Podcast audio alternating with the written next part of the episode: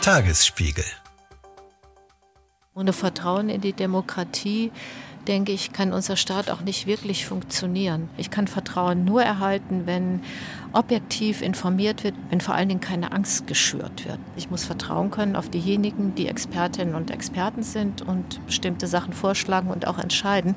Aber das muss natürlich auch kommuniziert werden und auch in einer Art und Weise kommuniziert werden, dass die Leute nicht verrückt gemacht werden, irre gemacht werden. Eine Runde Berlin, der Ringbahn-Podcast vom Tagesspiegel Checkpoint.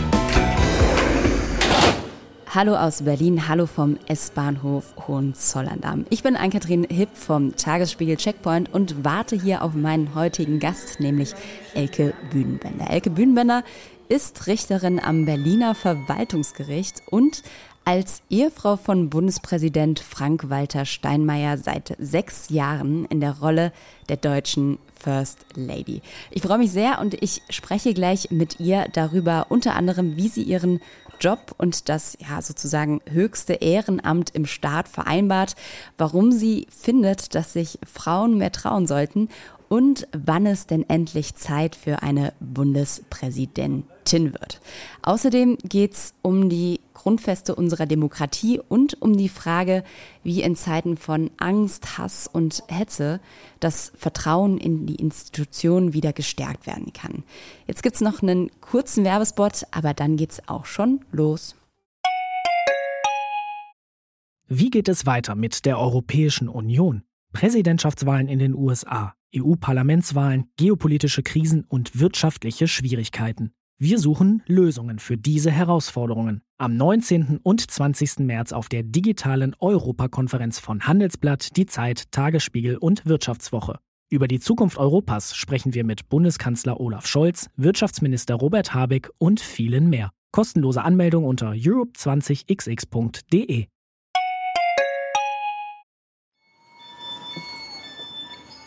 Ja, wir haben Glück, es ist relativ leer. Sollen wir. So, wenn Sie sich da hinsetzen mögen. Also, das muss man wirklich sagen, so leere Ringbahnen haben wir selten. Ja, das stimmt. Also ich fahre gar nicht so oft mit der Ringbahn, weil ich in der Regel mit den U-Bahn fahre, U3 und U9 zum Gericht. Ähm, und ich muss ehrlich gestehen, ich muss immer genau gucken, in welche Richtung ich einsteige, damit ich nicht die ganze Runde drehe. Ja, das ist das Praktische an der Ringbahn. Ja, ja genau. Eigentlich, man, man kann, man kann sie eigentlich nicht verfahren, aber trotzdem. Sie haben sich ja die S-Bahn-Station Hohenzollern ausgesucht, um einzusteigen. Hatte das einen bestimmten Grund? Also die ist jetzt die nächste zur Residenz, in der wir im Moment wohnen. Und ich bin auch tatsächlich, als unsere Tochter mit der Schule begonnen hat, die hier in Wilmersdorf war, bin ich mit ihr morgens mit dem Fahrrad gefahren, dann hier in die S-Bahn eingestiegen mit dem Fahrrad. Können Sie sich normal durch die Stadt bewegen? Also vielleicht als Transparenzhinweis, heute ist jetzt Personenschutz dabei. Das ist wichtig, weil das jetzt quasi mitten in der Öffentlichkeit auch eine öffentliche ja, Aufgabe öffentlich ist. ist. Nein, aber ansonsten, wenn ich privat unterwegs bin, ähm, habe ich eigentlich soll ich das ja immer gar nicht sagen, aber ich habe keinen Personenschutz dabei und ich habe den Eindruck, manchmal werde ich erkannt, aber nur ganz selten angesprochen und wenn, dann ist das immer eine ganz freundliche Ansprache. Also, dass da irgendwie Sie schon mal angefeindet wurden oder sowas? Das nein, das habe ich noch nie erlebt, mhm. nein. Jetzt ist es ja so, dass Sie im Prinzip anders als Ihr Mann Frank-Walter Steinmeier, der sich ja quasi explizit entschieden hat, den Weg in die Öffentlichkeit zu gehen, das nicht so explizit entschieden haben. Sie sind eigentlich Richterin, ja. haben das sozusagen abseits ja, jeglicher Kameras und hinter den Kulissen gemacht. Haben Sie sich, würden Sie sagen, mittlerweile komplett zu 100 Prozent dran gewöhnt oder gibt es doch Momente, in denen Sie mit der Öffentlichkeit so ein bisschen hadern? Also hadern will ich nicht sagen, aber es ist für mich immer noch etwas, was nicht so selbstverständlich ist. Ähm, es kommt auch immer darauf an, wenn ich Termine habe, äh, bei denen ich zum Beispiel Ausbildungsbetriebe besuche oder bei denen ich auf Veranstaltungen bin, wo es um die Gleichberechtigung der Frau geht, was ein Schwerpunkt ist, Frauen in die Berufstätigkeit, Frauen in die KI, dann äh, gehört das einfach dazu, zum Job in Anführungszeichen. Äh, und meistens geht es ja da auch um die fachlichen Fragen. Und da weiß ich natürlich auch, ist es einfach wichtig, mit Journalistinnen und Journalisten auch zu sprechen, um mein Anliegen oder die Anliegen äh, rüberzubringen. Ich kann ja nicht mit jedem Einzelnen, jeder Einzelnen sprechen, sondern da sind sie einfach als Mittlerinnen und Mittler ganz, ganz wichtig. Jill Biden, die First, äh, aktuelle First ja. Lady in den USA, hat auf die Frage, ob sie vorbereitet gewesen sei auf den Job gesagt, es ist ein wenig anstrengender, als ich dachte. Und es ist nicht nur ein Job, vielmehr lebst du diese Rolle 24 Stunden am Tag. Sind Sie auch 24 Stunden am Tag First Lady oder wie viele Stunden sind es?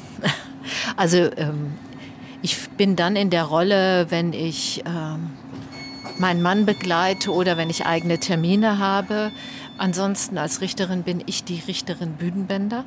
Und auch ansonsten, wenn ich unterwegs bin, einkaufen gehe, dann habe ich nicht im Kopf, ich bin die in Anführungszeichen First Lady, sondern dann muss ich mir überlegen, hey, ich brauche das und das und das und ich muss dann und dann wieder los. Also das habe ich dann nicht im Kopf.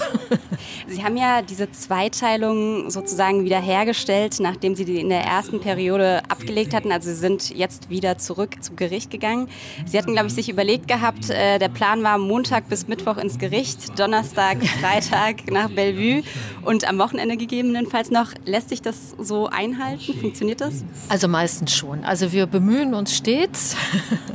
ähm, stets bemüht und dann gescheitert, so klingt das ein bisschen. Ja, nein, es, als Scheitern würde ich das nicht sehen. Aber ich merke schon, wenn ich ähm, im Gericht arbeite, die drei Tage, das ist schon richtig anspruchsvoll und anstrengend. Und wenn ich dann abends oder zwischendurch Termine habe, die mit dem Schloss, sage ich jetzt mal so klischeehaft zu tun haben, dann ist das schon eine große Herausforderung. Und wir also meine Referentin und ich, wir versuchen wirklich, das zu vermeiden. Das geht nicht immer. Gerade auch bei Staatsbesuchen, da haben wir die Terminlage ja nicht in der Hand. Dann ist das so. Aber ich kann auch unbezahlten Sonderurlaub nehmen und dann kann ich mich voll auf diese Aufgaben konzentrieren, wenn das in der Zeit ist, in der ich eigentlich am Gericht bin. Klingt aber so ein kleines bisschen nach dem klassischen Dilemma, das die berufstätige Frau hat, dass sie zwei Dinge miteinander vereinbaren muss und dann einfach doppelt so viel arbeitet. Naja, ich muss sagen, das müssen die auch alle Eltern, also Väter genau, wie Mütter. Ja. Also im Grunde genommen ist das jetzt nichts Besonderes in dem Sinne, als dass es eine außergewöhnliche Situation wäre. Also ich habe viele Kolleginnen und Kollegen, die natürlich Eltern sind und die das genauso auf die ja, Reihe, will ich das jetzt mal sagen, bringen müssen, wie ich jetzt die Tätigkeit Tätigkeit mit dieser Tätigkeit im Schloss verbinden muss. Also das ist jetzt eine Situation oder die leben viele, gerade auch viele Eltern. Ich würde gerne über beide Tätigkeiten so ein bisschen sprechen in diesem Podcast, auch über diese Zweiteilung. Wenn wir mal über die Rolle im Schloss anfangen. Die First Lady, das ist ja im Prinzip eine, ja, es ist ein unbezahlter Job. Man kann, glaube ich, sowas sagen wie das höchste Ehrenamt vielleicht im ja, Staat. Das ist freundlich, ja, genau. Ähm, ja, genau. Sie haben auch schon weniger freundliche Einordnungen bekommen oder warum sagen Sie, das ist freundlich?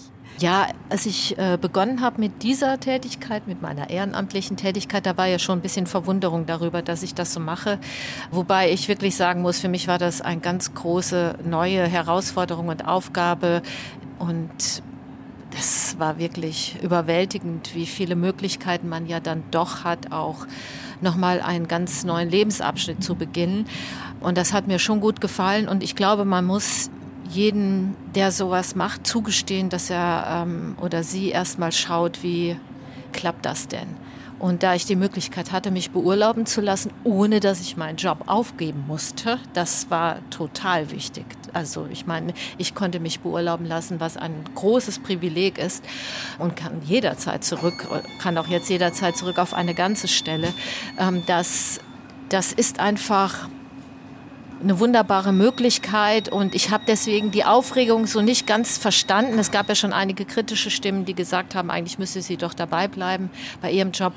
Aber ich fand das damals richtig und finde das auch im Rückblick richtig. Das war richtig gut. Ich habe wahnsinnig viel machen können. Ich meine, Corona ist uns allen dazwischen gefunkt.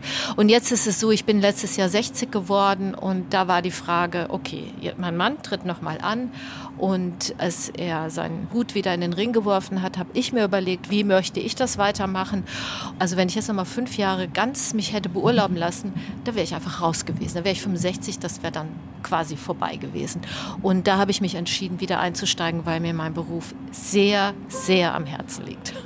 Ich glaube, die Kritik, die Sie da angesprochen haben, ging ja auch so ein bisschen mit in die Richtung, dass man sagt, diese Rolle, so wie sie heutzutage ausgelegt ist, ist nicht ja. mehr so richtig angemessen. Also dass es letztlich ein Amt ist, das unbezahlt ist, aber bei dem trotzdem erwartet wird, dass man mit voller Leidenschaft sich irgendwie für das Land einsetzt und auch nicht nur leidenschaftlich sich einsetzt, sondern es ist ja auch einfach wirklich viel Arbeit. Also ja. es ist ja kein äh, Hobby-Freizeit. Es ist kein Schaulaufen, nein. Ähm, insofern wäre es nicht an der Zeit, dass die First Lady oder vielleicht dann auch irgendwann mal der First Husband in Deutschland bezahlt wird? Also ich denke, das ist eine Entscheidung, die der Gesetzgeber treffen muss. Ich habe ja gewusst, was ich tue. Also ich bin ja auch nur keine 15 mehr gewesen, als ich diese Rolle übernommen habe, sondern ich war eine erwachsene, im Leben stehende, gut ausgebildete Frau und wusste, auf was ich mich einlasse.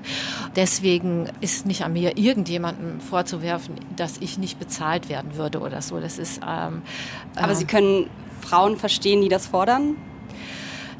Naja, wir sind keine Königs, sondern das Amt des Bundespräsidenten ist ein Wahlamt. Der Bundespräsident oder die Bundespräsidentin ist gewählt und hat bestimmte Aufgaben wahrzunehmen, die sehr wichtig sind in unserem demokratischen Gefüge. Und äh, die Ehefrau, der Ehemann, wie auch immer, Ehepartner oder sonstiger Partner, Partnerin, die sind halt auch dabei, wenn sie das wollen. Also man muss auch dazu sagen, mich hätte natürlich niemand zwingen können. Also mein Mann fand das gut, dass ich das gemacht habe und ich finde es auch gut, dass ich das gemacht habe, denn am Ende des Tages kann man doch ähm, Anliegen verfolgen, an denen einem etwas liegt. Aber ich habe eine bewusste Entscheidung getroffen. Ich wusste, auf welche Bedingungen ich mich einlasse und dann kann ich mich jetzt nicht beschweren. Also das finde ich schon so. Und ich denke, das muss auch jede, jeder Partnerin, Partner entscheiden, wie sie oder er das betreiben will. Sie sind ja jetzt seit 2017 im Amt oder nicht Amt, ähm, je nachdem in der Rolle. Wie, in der Rolle. Dadurch, dass es ja keine festgelegte Definition gibt, was eigentlich die Aufgaben sind, haben Sie das Glück und auch ja, ich weiß nicht, also es ist wahrscheinlich auf der Glück und Bürde gleichzeitig, dass sie sich selber diese Rolle definieren müssen. Was würden Sie nach diesen knapp sechs Jahre? Was würden Sie sagen, wie würden Sie diese Rolle tatsächlich für sich definieren oder wie haben Sie die für sich definiert? Also ähm ich habe mich ja vorher mit einigen meiner Vorgängerinnen getroffen und habe mich schlau gemacht, wie sie diese Rolle betrieben haben oder die Aufgaben. Es gibt einige klassische Schirmherrschaften, von denen ich auch sehr überzeugt bin. Das Muttergenesungswerk, UNICEF, Deutschland.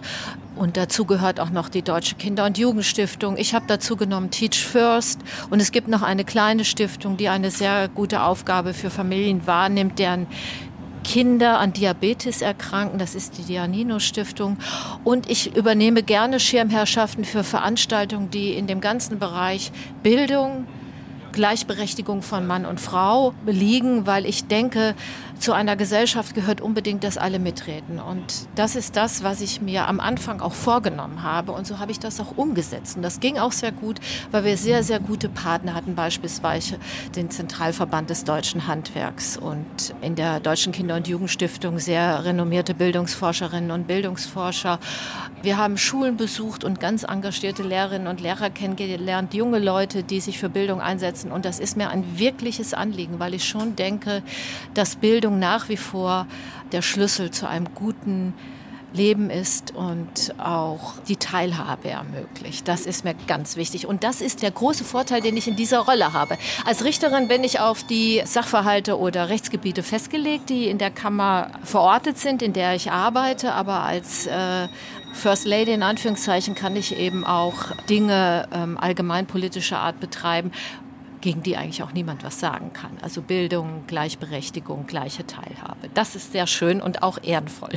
Wenn Sie sich die Berliner Bildungslandschaft angucken, müssten Sie ja wahrscheinlich einen großen Schrecken kriegen, oder? Also wenn man in einzelne Schulen geht, die auseinanderfallen, wenn man Lehrkräfte mitunter vielleicht gar nicht anfindet, weil sie nicht vorhanden sind, wenn Schülerinnen und Schüler nach der 10. Klasse von der Schule gehen und mitunter nicht richtig lesen und schreiben können, da muss doch eigentlich ihr Herz bluten, oder? Also das hat jetzt nicht unbedingt was mit Berlin zu tun, sondern ähm, ich finde, wenn Kinder oder junge Menschen ohne Abschluss von der Schule gehen oder sagen wir mal mit eingeschränkten Kapazitäten nur, dann ist das ein Problem für alle. Ich finde, Berlin hat wie alle anderen Stadtstaaten auch besondere Herausforderungen durch die Vielfalt der Schülerinnen und Schüler, mit denen sie jeden Tag zu tun haben. Und wir haben zu wenig Lehrerinnen und Lehrer. Ich finde schon, dass Berlin Berlin versucht durch die Anwerbung von äh, Quereinsteigern, die aber auch noch ein Referendariat machen müssen in vielen Fällen und auch noch mal zur Universität gehen müssen. Also da werden nicht irgendwelche Menschen auf die Kinder losgelassen, sondern die sind schon auch. macht das tatsächlich. Ja, die, also der ist wahnsinnig engagiert, kann ich an der ja, Stelle sagen. Und das, die Leute, die ich kennengelernt habe, die sind auch wahnsinnig engagiert und die können das auch sehr gut. Also da finde ich versucht Berlin alles, aber wie gesagt, ich finde auch gerade Stadtstaaten, große Städte insgesamt stehen vor großen Herausforderungen und da muss man sich einfach immer bemühen. Gibt es da irgendeine Lösung, wo Sie sagen würden, das könnte man besser machen? Also, was heißt besser machen? Ich finde zum Beispiel, also ich bin ja keine Bildungspolitikerin, aber ich finde, jedes Kind, das in die Schule kommt, was mit der Grundschule anfängt, muss die deutsche Sprache beherrschen. Es gibt eine sehr gute Initiative, die nennt sich die Sprachpaten, die in, in Kitas gehen und dort mit Kindern arbeiten, auch Einzelarbeit machen, die zu Hause keine deutsche Muttersprache haben. Manchmal haben die Kinder unterschiedliche Muttersprachen und beherrschen die auch, was auch sehr, sehr gut ist. Aber wenn ein Kind in die Schule kommt und nicht die deutsche Sprache beherrscht, die Unterrichtssprache, das ist wie ein Klotz am Bein, wie eine Kette, die das Kind daran hindert, vorwärts zu gehen. Und ich finde, da muss man schon anfangen. Es gab ja dieses Förderprogramm der Sprachkitas, was ich sehr, sehr gut finde und was meines Wissens nach auch noch weitergeführt wird. Also ich finde, da müssen wir anfangen, schon in den Kitas. Die Kinder sollen da nicht rechnen, schreiben, lesen lernen, sondern sie sollen einfach lernen, Deutsch zu sprechen. Und das ist ganz enorm wichtig. Und wenn ich verstehe, wenn ich in der Grundschule bin und das verstehe, das ist das was ganz anderes. Man muss sich vorstellen, wenn ich selber ein Kind wäre und würde in eine Schule gehen und ich verstehe nichts. Das ist doch schrecklich. Ich bin ausgegrenzt, ich kann nicht mitreden, ich kann das, was in mir steckt, nicht zeigen, ich kann mich nicht entfalten. Und deswegen finde ich, muss man schon ganz früh anfangen. Und es ist natürlich auch eine besondere Herausforderung, wenn Kinder wie jetzt durch, aufgrund des furchtbaren Angriffskriegs durch Russland, aus der Ukraine kommen, die auch schon älter sind und äh, die Schule besuchen sollen. Das ist einfach ganz besonders wichtig, dass die auch, finde ich, dass sie möglichst schnell die Sprache lernen. Das Sprache ist der Schlüssel zu vielen. Und Wobei allem. die Schwierigkeiten ja wahrscheinlich auch bei Kindern mit da sind, die die deutsche Sprache beherrschen. Das ist sicherlich richtig. Da kann man auch, ähm, finde ich, gut fördern, schon auch in der Kita. Ich finde einfach, ähm, ich bin einfach überzeugt davon, dass Kinder in Kindergärten oder in Kindertagesstätten den Umgang mit anderen Kindern lernen, soziale Fähigkeiten erlernen, dass sie ähm, lernen, sich in Gruppen zu bewegen, zu verhalten. Und wenn das gut läuft, ist das auch alles sehr liebevoll begleitet und angeleitet von Erzieherinnen und Erziehern. Also ich denke, das tut Kindern gut. Und deswegen meine ich, muss man auch in der Schule aber auch schon sofort darauf achten, wo sind Schwierigkeiten, wo müssen wir nochmal besonders intensiv schauen, wie wir das Kind unterstützen können. Wenn Sie sagen, Sie können sich so ein bisschen aussuchen, quasi, welche Felder Sie beackern oder wo Sie sich einsetzen, können Sie sich genauso auch aussuchen, an welchen Terminen Sie teilnehmen und an welchen nicht? Im Prinzip schon. Staatstermine, also Staatsbesuche sind eigentlich ein Muss, machen aber auch viel Freude. Also das ist schon auch, das ist schon einfach wahnsinnig spannend und äh, ich habe viele Kolleginnen und Kollegen auch kennengelernt, die in der Rolle sind. Und das ist super interessant zu sehen, wie die ihre Aufgabe wahrnehmen. Das ist ganz unterschiedlich. Und Haben Sie da Beispiele parat? Ich finde zum Beispiel, dass der First Husband in, in Kanada, das ist Whit Fraser, der Ehemann der General Governor, das ist eine Frau, die ist seit zwei Jahren General Governor oder seit letztem Jahr. Sie wird von den Kanadiern ausgesucht und von König Charles ist sie ernannt worden. Der ist unglaublich engagiert aus seiner journalistischen Tätigkeit für die äh, Native People, Inuit, für die Inuit, die in Kanada leben und ist da nach wie vor journalistisch tätig und der ist vollkommen, also den nimmt man auch vollkommen wahr als, als als ihn selbst. Genauso geht mir das mit den First Lady zum Beispiel, also Doris Schmidauer, mit der ich auch viele, also einige Veranstaltungen schon gemacht habe. Wir beide sind sehr engagiert auf dem Feld Bürgermeisterin und haben einen großen Kongress jetzt in Berlin gehabt, Bürgermeisterinnen aus der Schweiz, aus Österreich und Deutschland zusammengebracht. Da kommen auch wieder ganz starke Frauen zusammen. Und, Wobei ähm, es sehr wenige gibt, richtig? Also im Vergleich zu Männern ist es wahnsinnig wenige. Mhm. Ähm, also ich glaube, über, also ich denke fast überall unter 20 Prozent. Bei uns sind es nur 12 Prozent aller kommunalen Oberhäupter Frauen und das ist natürlich zu wenig.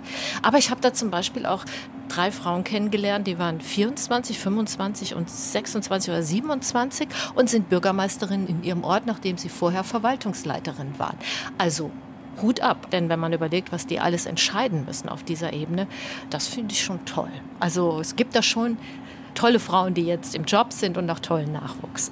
Wäre es denn ein gutes Vorbild, wenn es irgendwann mal eine Bundespräsidentin gäbe? ja, es ist immer ein Vorbild, wenn, wenn ja, ähm, ich denke, ähm, Frauen können alles das, was Männer auch können. Das ist ja eine Selbstverständlichkeit. Ähm, und ich denke, Frauen können natürlich auch Vorbilder sein, wie Männer Vorbilder sein können. Und ähm, natürlich wäre das vielleicht auch ein Antrieb, nochmal für Frauen, sich mehr in der Politik zu engagieren. Denn wir haben ja im Bundestag auch ich will nicht sagen historisch niedrigen ähm, Anteil von Frauen im Parlament, aber viel zu niedrig. Und das ist natürlich problematisch, weil eben nicht alle alle Blickwinkel dann eingebracht werden, auch bei der Entscheidung über Gesetze. Und das finde ich schon ein Nachteil. Also es ist wirklich ein echter Nachteil. Was glauben Sie, woran liegt es, dass Deutschland bisher noch keine Bundespräsidentin hatte? Ich meine, bis zur Bundeskanzlerin also hat es auch Frauen haben sich noch nicht zur Wahl gestellt. Also naja, sie haben, es gab ja durchaus Frauen, die sich zur Wahl gestellt haben. Ich glaube, die erfolgreichste war tatsächlich Gesine Schwan, ja. die am nächsten dran war, Bundespräsidentin ja. zu werden. Ja. Aber da waren die Mehrheiten eben nicht da. Also das muss ich auch sagen, Frauen müssen sich auch trauen. Ich habe ein sehr schönes Beispiel. Es gibt eine Intendantin oder Ex-Intendantin, die ich kennengelernt habe, die hat erzählt, wenn ich äh, jemanden für eine Leitungsposition suche und gehe zu der Frau und sage, hör mal, ich meine, du kannst das machen, da kommen tausend Abers, was mir sehr sympathisch ist.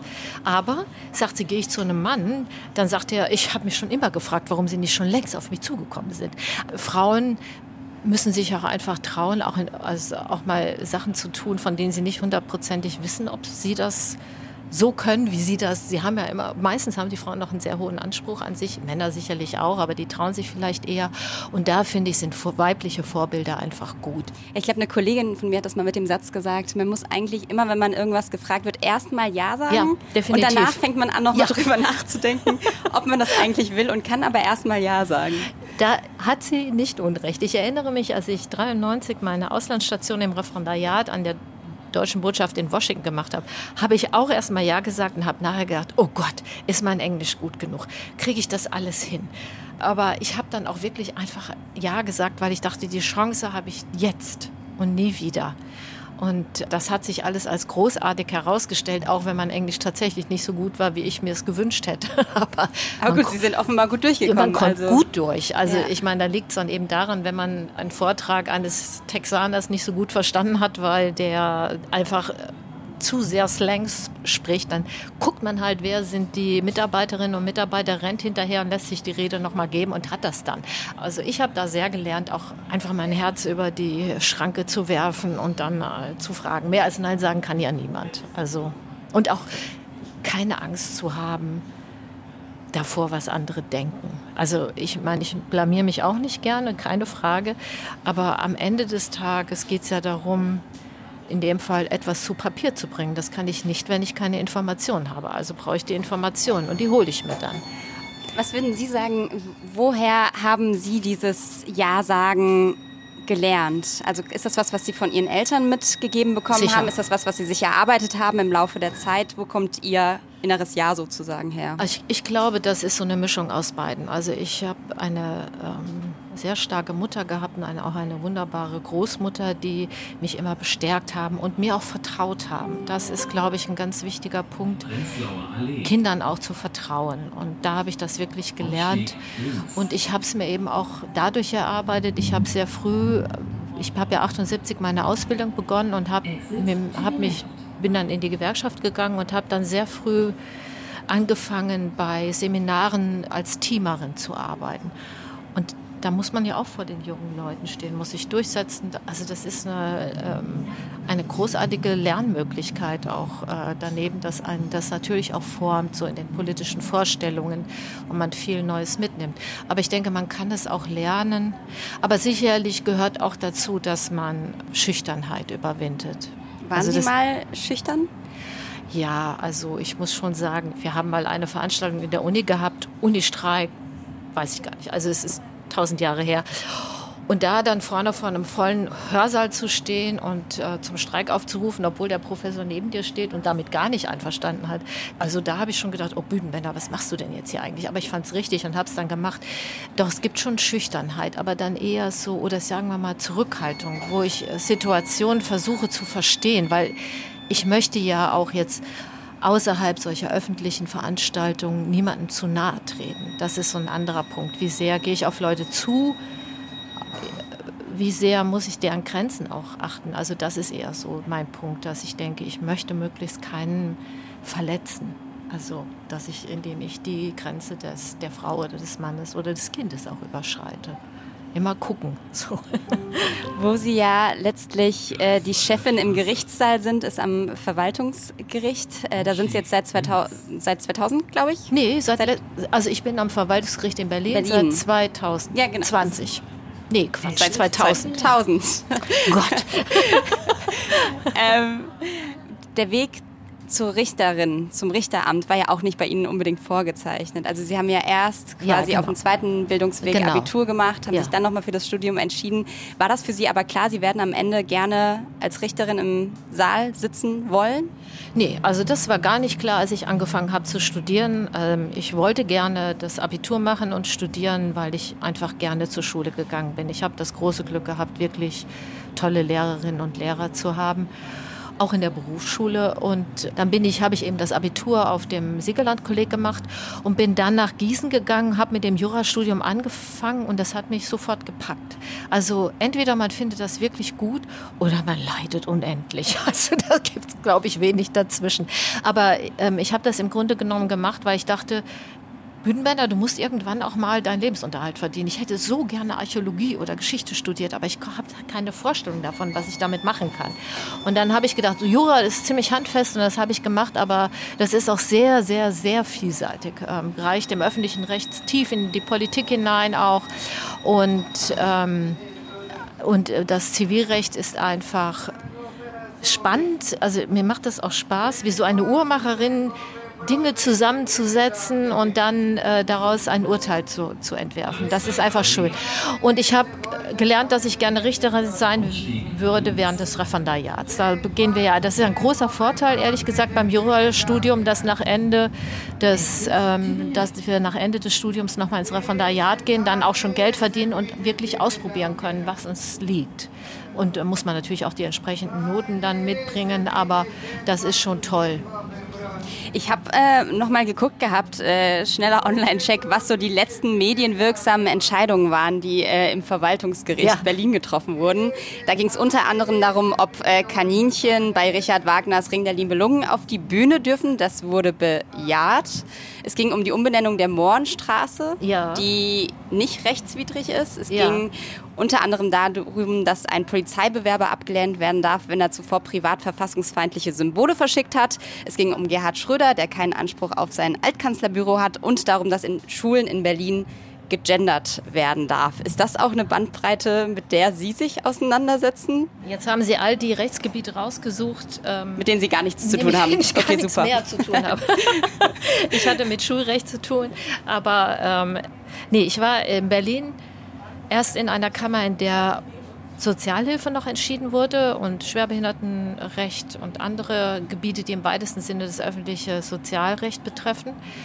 Dann war ich in einer Kammer, die ähm, Schulrecht gemacht hat. Das heißt, da wäre das Gendern in den Schulen da zu Ihnen gekommen? Gewesen. Da wäre das auf jeden Fall gewesen. Ähm Was halten Sie davon, vielleicht als kurzer Zwischeneinschub? Moment, muss man eben hier das wieder anders legen. Ich habe nur versucht, Geld rauszuholen, aber ich hatte gar kein Geld mehr für den Herrn, aber der ist jetzt schon ausgestiegen. Ähm, das Gendern wäre, also ob ich was, was ich davon Gendern halte, genau. Also ich finde, dass alle Schülerinnen und Schüler angesprochen werden sollen und äh, nicht nur mitgemeint sein sollen. Wir haben ein, an einem Wettbewerb, da waren wir nicht Teilnehmer, sondern haben äh, die Siegerin, glaube ich, ausgezeichnet. Da ging es in, einer, in einem Film genau um die Frage. Also wir wollen auch angesprochen werden. Deswegen finde ich, dass die Ansprache äh, von Mädchen und Jungen und anderen wirklich wichtig ist, damit die sich angesprochen fühlen und nicht nur mitgemeint sind. Wie man das macht, Also ich bin zum Beispiel nicht in der Lage, diese kleine Zwischenpause zu lassen. Das kann ich nicht so gut. FreundInnen. RichterInnen. Mhm. Und so, das fällt, fällt, mir ganz schwer. Dann nenne ich in der Regel beides oder nehme nur die weibliche Form. Aber ich finde das sehr wichtig, dass sich alle Kinder angesprochen und mitgenommen fühlen. Mhm. Jetzt habe ich Sie aber unterbrochen. Sie wollten eigentlich noch sagen, was Sie jetzt ganz aktuell am Ach so, ja, ja, das ist Wirtschaftsverwaltungsrecht. Das heißt, es geht um Gewerbeordnung, wenn äh, Gewerbeerlaubnisse nicht erteilt werden, wenn Gewerbeerlaubnisse entzogen werden aus bestimmten Gründen, beispielsweise bei Steuerrückständen, bei hohen, oder wenn Gaststättenerlaubnisse nicht erteilt werden, dann aber auch äh, Wirtschaftsverwaltungsrecht auf oberster Ebene, wenn es um die Fragen geht, also wird der Kauf einer Firma erlaubt, die zur notwendigen Infrastruktur gehört. Das ist ganz oben beim Bundesministerium für Wirtschaft und Klima angesiedelt. Das machen wir auch. Dann haben wir europäisches Wirtschaftsverwaltungsrecht. Das sind alles schwierige Verfahren, aber hochspannend und wir entscheiden über die Fragen der Zulassung für Wettbewerbsrecht. Dafür sind wir auch zuständig. Dann haben wir natürlich auch Asyl. Das ist ähm, äh, für, wir haben für ein bestimmtes äh, afrikanisches Land entscheiden wir über Asyl. Ja, und noch vieles Ach, Führerscheinrecht haben wir auch. Also Sie sollten nicht unter Einfluss von Betäubungsmitteln ein Fahrzeug, Kraftfahrzeug im Verkehr führen. Einmal querbeet durch. Ich glaube, Asylbescheide hat ja tatsächlich 60 Prozent 2022 müsste das gewesen sein. Aber nicht bei uns in der Kammer. Das ah, okay. ist sehr unterschiedlich. Insgesamt. also es, ich meine, es machen fast alle Kammern bei uns Asylrecht. Das weiß ich jetzt nicht so genau. Es machen Fast alle Kammern oder viele Kammern machen auch Aufenthaltsrecht, aber bei uns ist der Anteil der Asylverfahren nicht so hoch. Ist das das, was emotional mit am schwersten fällt? Ich sage ja, mal, so eine sicher. Genehmigung über, darf das Unternehmen jetzt noch Stühle rausstellen oder nicht, ja. ist wahrscheinlich die kleinere Sache, die ja, man da macht. Da, ja, ja, genau. Das ist äh, schon, ähm, sagen wir mal, da ist man emotional nicht beteiligt. Im Asylverfahren treten zum Teil sehr tragische Schicksale, kommen zum Tragen oder treten hervor. Und naja, man muss schon auch verstehen, dass Menschen nicht ohne Grund gehen, egal ob sie jetzt einen Anspruch auf Asyl oder subsidiären Schutz haben oder einen Anspruch auf Feststellung eines Abschiebungsverbotes. Die Leute haben immer einen Grund, ihre Heimat zu verlassen. Und deshalb muss man sehr, sehr sorgfältig jeden einzelnen Fall betrachten und dann entscheiden. Können Sie sich da, also offensichtlich können Sie es, sonst wären Sie nicht Richterin, aber wie schaffen Sie sich das da? Die emotionale Distanz zu halten letztlich. Wenn da jemand Ihnen die, seine Geschichte erzählt, dass man da ja doch anhand der Fakten einfach ja. urteilen muss. Ja, ja, ja, ja, klar. Also das geht natürlich. Also ähm, es ist schon so, dass dass ich ausschließlich nach Recht und, äh, und, und Gesetz entscheide. Aber ich verstehe schon, dass äh, die Klägerinnen und Kläger gerade in, ähm, in Asylverfahren, das ist für die eine unglaublich wichtige Entscheidung. Und das sehe ich und verstehe ich, aber dennoch mache ich mich nicht gemein, in Anführungszeichen, mit ihrem Schicksal, sondern kann das anerkennen, aber dennoch lasse ich mich davon nicht überwältigen. Können Sie das prozentual sagen, wie viele Sie da schon ablehnen mussten? Nee, das kann ich im Moment nicht sagen. Das, äh, da müsste ich nochmal in die Statistik gucken. Sie haben, glaube ich, mal den Satz gesagt, dass Sie Verwaltungsrecht auch deshalb so fasziniert, weil es eine wichtige Säule der Demokratie ist. Ja, definitiv. Also äh, wir am Verwaltungsgericht entscheiden ja immer in Verfahren, wo sich die Bürgerinnen der Bürger auch Unternehmen gegen Entscheidungen des Staates zur Wehr setzen also gegen Verwaltungsakte oder auch andere Handlungen des Staates. Und das ist ungemein wichtig, dass es eine Gerichtsbarkeit gibt, die darüber entscheidet, ob solche Eingriffe wie zum Beispiel das Verbot der Ausübung eines Gewerbes, das ist ja auch ein harter Einschnitt für jemanden, der da von eigentlich gelebt hat, ob das zu Recht entschieden worden ist oder nicht. Und das sind die Verwaltungsgerichte schon ungemein wichtig, um, denke ich, auch ein Vertrauen in den Staat an sich herzustellen, dass ich mich eben wehren kann gegen Entscheidungen des Staates. Das ist wirklich eine ganz wichtige Errungenschaft. Wie geht es weiter mit der Europäischen Union? Präsidentschaftswahlen in den USA, EU-Parlamentswahlen, geopolitische Krisen und wirtschaftliche Schwierigkeiten. Wir suchen Lösungen für diese Herausforderungen. Am 19. und 20. März auf der digitalen Europakonferenz von Handelsblatt, Die Zeit, Tagesspiegel und Wirtschaftswoche. Über die Zukunft Europas sprechen wir mit Bundeskanzler Olaf Scholz, Wirtschaftsminister Robert Habeck und vielen mehr. Kostenlose Anmeldung unter europe20xx.de. Wenn man sich aktuell die Lage der Nation anguckt und so ein bisschen auch über die Frage des Vertrauens spricht in die Demokratie, dann ist es ja so, dass das tatsächlich gerade eher so am Tiefpunkt ist. Also es gab unzählige Umfragen in der Vergangenheit. Jetzt kürzlich kam wieder eine der Körperstiftung raus, dass 54 Prozent der Aussage zustimmen, dass sie weniger großes oder geringes Vertrauen in die deutsche Demokratie haben. Was macht es mit Ihnen? Also das ähm, erschüttert mich ziemlich, weil ich denke, dass Vertrauen in unser demokratisches System ganz, ganz wichtig ist, auch für den Erhalt unseres demokratischen Wesens an sich.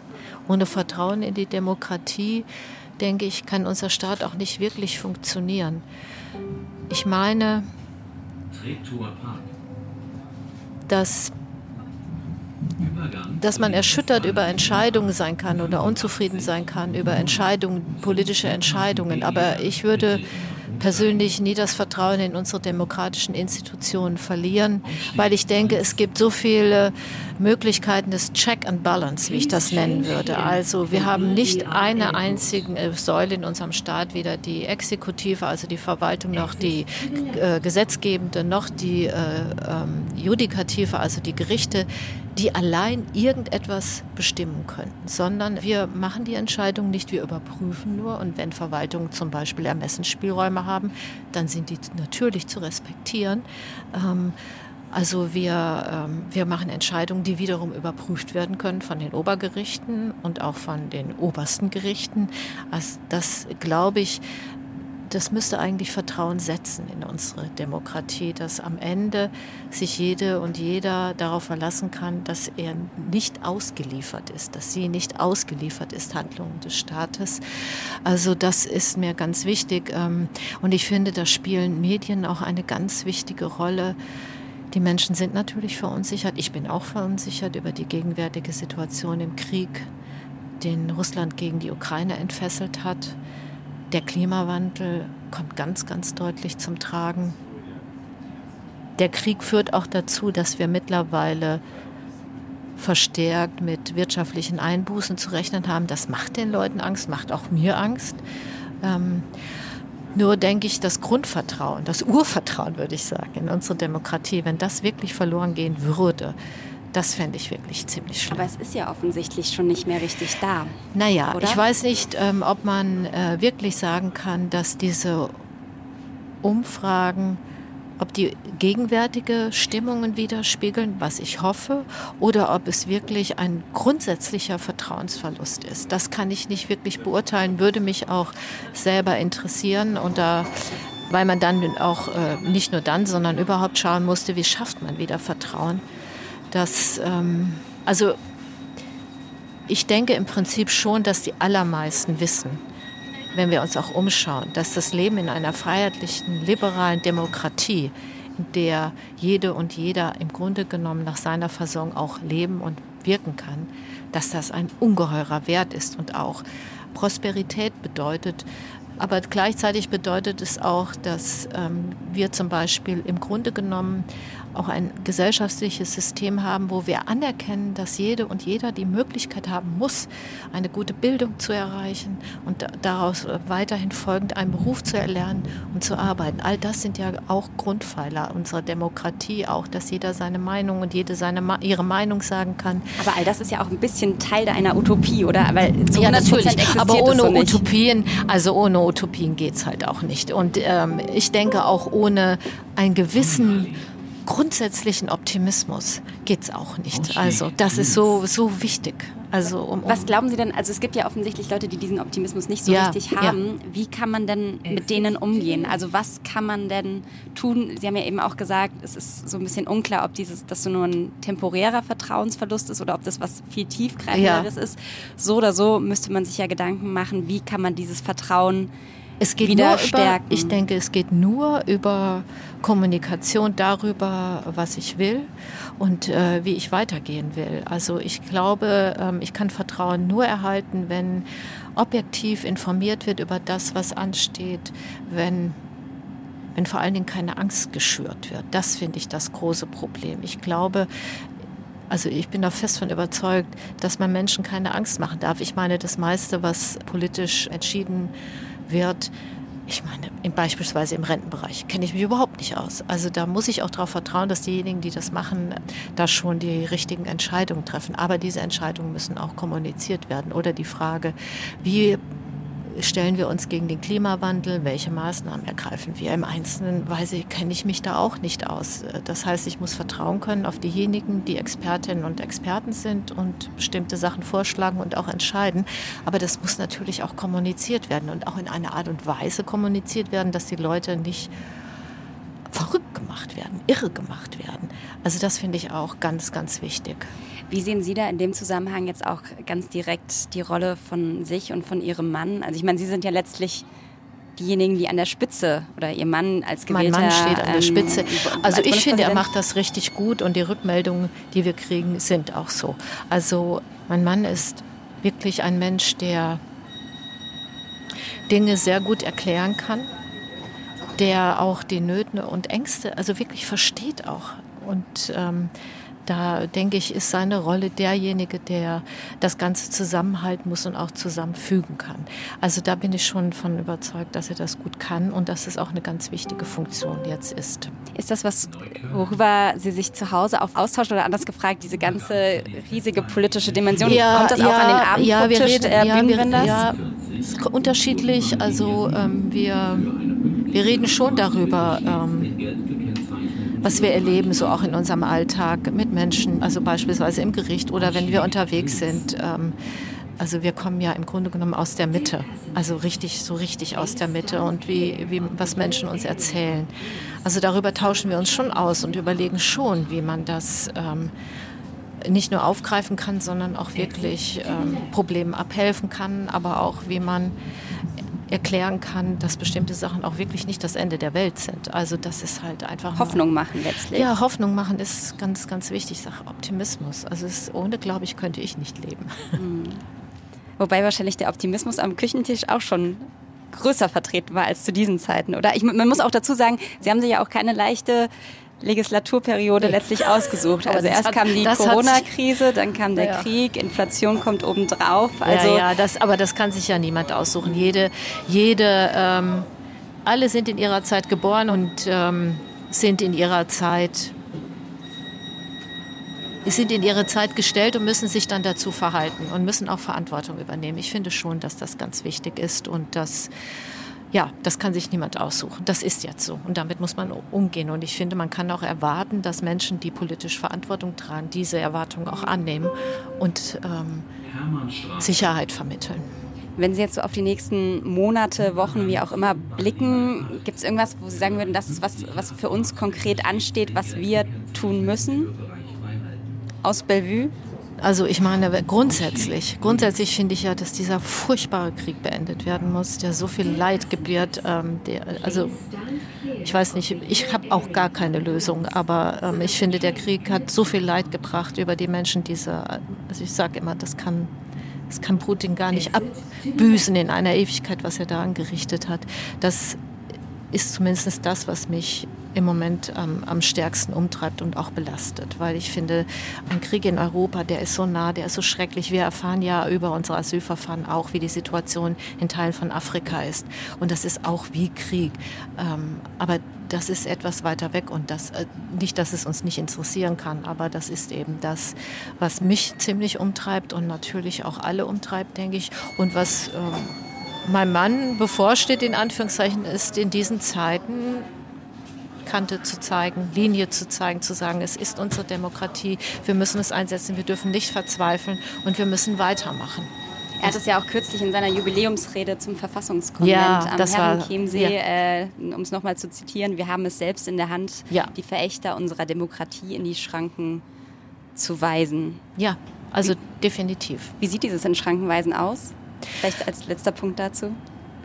in Schranken weisen heißt, dass ich mich nicht gemein mache, dass ich ein Mensch bleibe, der bei allen Schwierigkeiten und glauben Sie mir, ich unterschätze das nicht, wie viele Menschen gerade im Moment auch wirtschaftlich sehr, sehr in der, in der schlechten Situation sind oder auch Ängste haben, ähm, weil es immer schwieriger wird.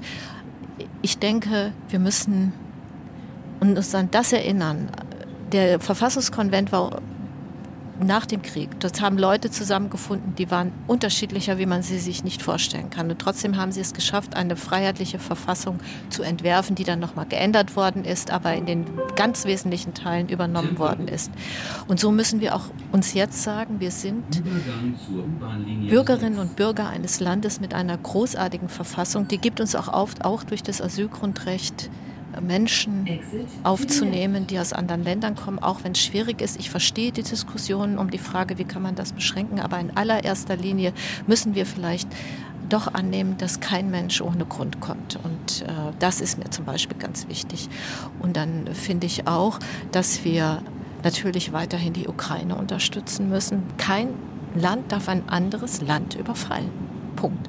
Und da müssen wir weiterhin auch, denke ich, ganz fest an der Seite der Ukraine stehen und das auch deutlich machen. Wir gehen zum Beispiel heute Abend zu einem Solidaritätskonzert für die Ukraine und ähm, ich denke, wir müssen uns klar machen, dass wir ich, ich finde immer, ich habe ein unfassbares Glück gehabt, auf diesem Teil der Welt zur Welt gekommen zu sein, in einem Land, in dem ich meinen Weg machen konnte auf eine gute Art.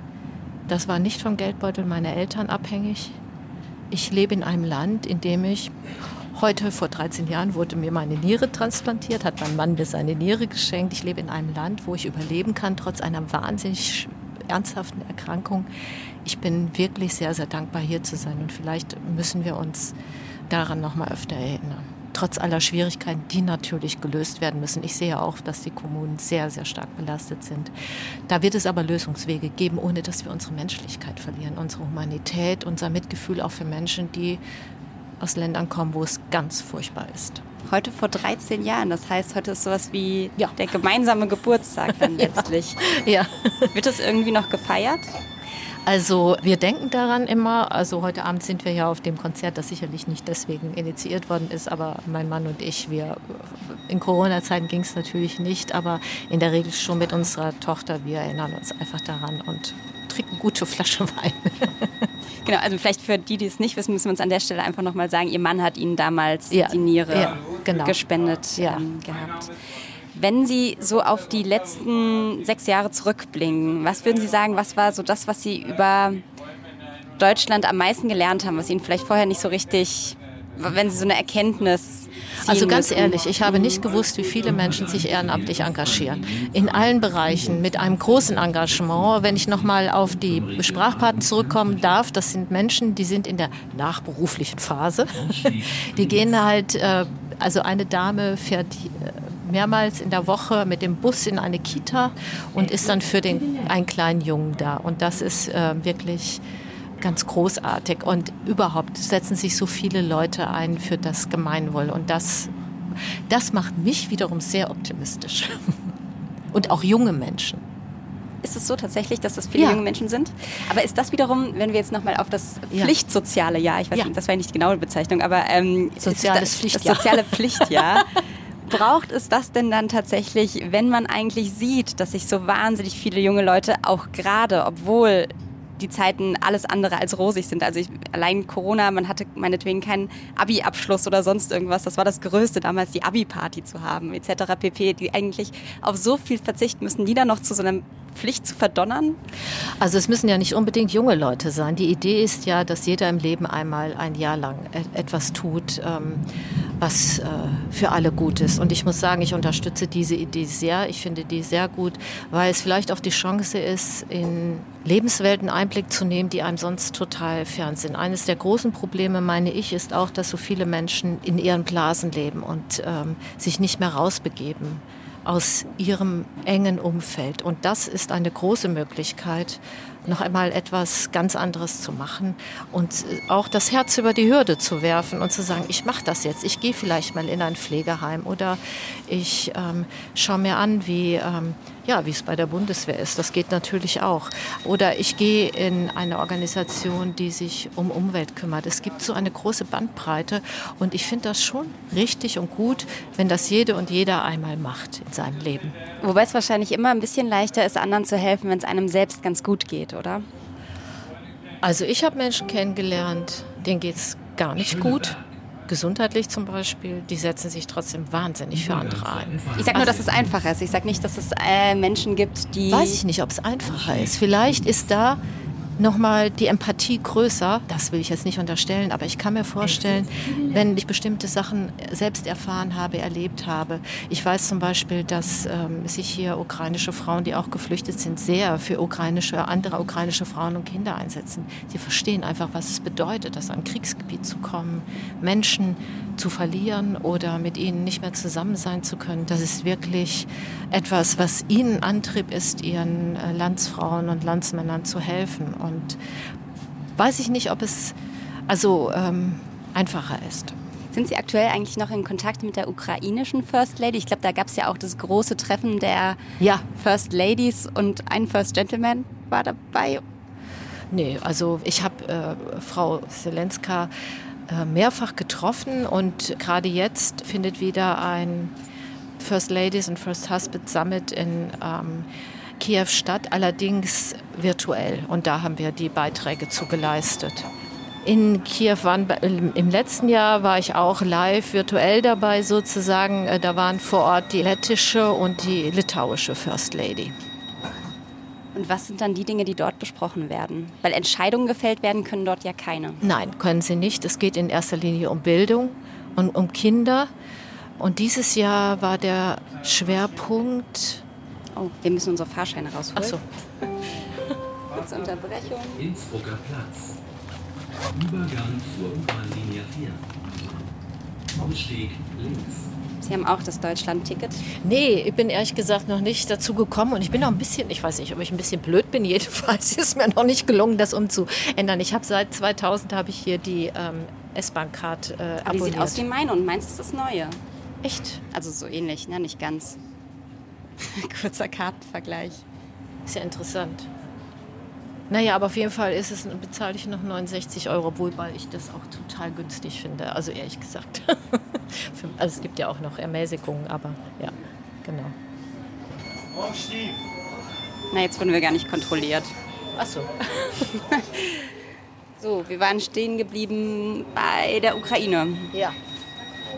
Dieses Jahr ging es um Mental Health. Also um die Frage, wie, ja, wie das, was Kinder erfahren, sich auf ihre äh, psychische Gesundheit auswirkt. Und dazu haben wir einen, also habe ich einen, einen Beitrag eingesprochen sozusagen. Und das wird dann dieses Jahr stattfinden. Ob wir da jetzt wieder virtuell live dabei sind, ich glaube, das ähm, ist dieses Jahr nicht der Fall, weil wir, ich meine, unterwegs sind, oder? Aber ich weiß es nicht genau. Ach so, ist mein Gerichtstag, genau.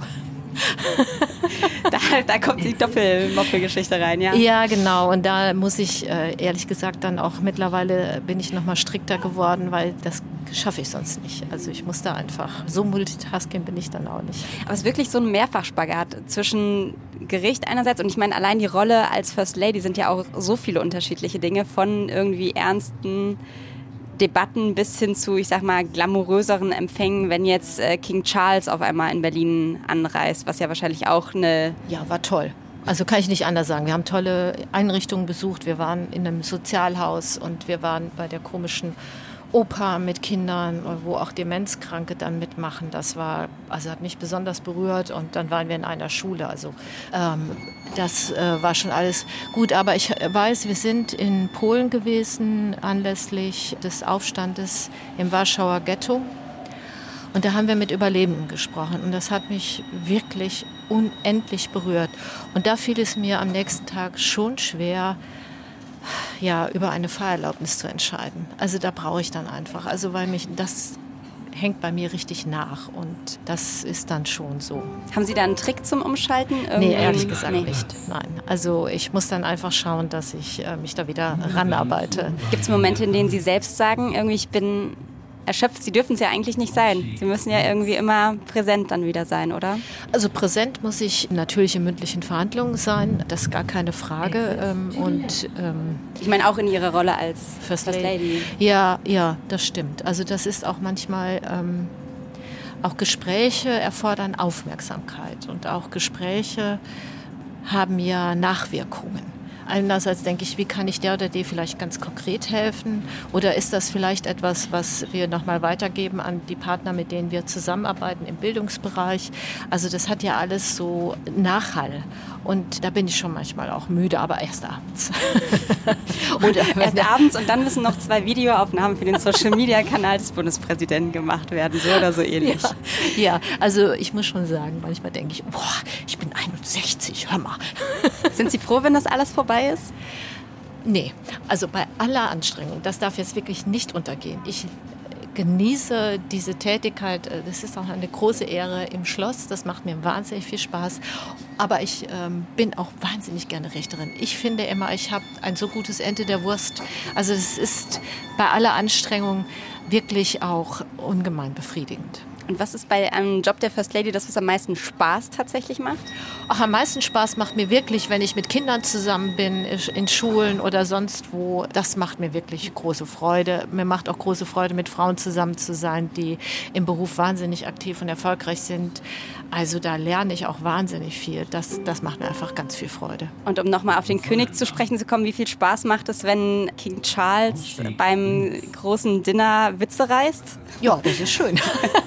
Nein, also ähm, König Charles ist äh, ein kluger, wirklich auch, ähm, der ist ein kluger Mann mit Esprit, würde ich sagen. Also ähm, das macht wirklich Freude. Wird er unterschätzt? Ich meine, er hat ja ziemlich viel Kritik Also ich habe ich hab, ich hab ihn nie unterschätzt und ähm, ich fand auch seine Rede im Deutschen Bundestag sehr inspirierend und sehr schön. Das habe ich auch von, zum Beispiel hat mein fast 93-jähriger Patenonkel ähm, hat die Rede auch verfolgt und sagt, das sei aber sehr ordentlich gewesen. Also ich habe einfach auch die Rückmeldung von vielen bekommen, dass das als sehr gut akzeptiert und aufgenommen worden ist. Ich fand eigentlich, der Besuch hat hier so wenig oder gar keine Kritik hervorgerufen. Ich meinte gar nicht den Besuch, sondern tatsächlich, da gab es ja die Geschichte, als er am Anfang was unterschreiben musste und dann den Kugelschreiber so ein bisschen wütend weggeworfen hatte. Also tatsächlich, da ging es ja eher um äh, seinen Amtsantritt äh, Ach, tatsächlich ja. so ein bisschen. Also, ich finde das ähm, jetzt nicht so dramatisch. Wir sind schon wieder am Ende. Ja, Wahnsinn, oder? Als letzte Frage. Sie haben mal gesagt, mein Ziel ist es, möglichst wirksam zu sein. Wenn Sie auf Ihre Arbeit jetzt blicken, was wäre das, was Sie sich wünschen würden, was am Ende davon bleibt? also wenn ich auf die Arbeit äh, im Schloss schaue, dann wünsche ich mir, das bleibt, dass möglichst viele junge Leute verstehen, dass es ganz viele Wege gibt, die sozusagen nach Rom führen. Dass eine Berufsausbildung genauso gut ist wie ein Studium, dass man nie aufgeben soll und auch wenn man denkt, das ist jetzt das Falsche, dann gibt es immer noch andere Wege. Das würde ich mir sehr wünschen, dass junge Menschen nicht im Abseits landen und ich vielleicht meinen Teil dazu beigetragen habe, dass Möglichkeiten aufgezeigt werden und auch von ihnen in Anspruch genommen werden, die es ja gibt. Also die gibt es ja wirklich.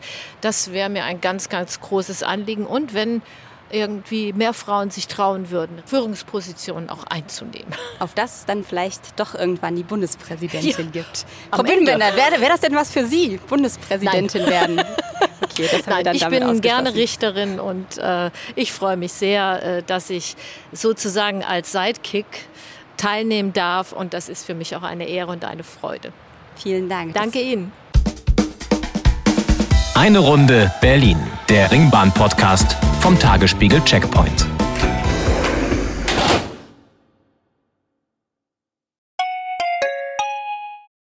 Wie geht es weiter mit der Europäischen Union? Präsidentschaftswahlen in den USA, EU-Parlamentswahlen, geopolitische Krisen und wirtschaftliche Schwierigkeiten. Wir suchen Lösungen für diese Herausforderungen. Am 19. und 20. März auf der digitalen Europakonferenz von Handelsblatt, Die Zeit, Tagesspiegel und Wirtschaftswoche. Über die Zukunft Europas sprechen wir mit Bundeskanzler Olaf Scholz, Wirtschaftsminister Robert Habeck und vielen mehr. Kostenlose Anmeldung unter europe20xx.de.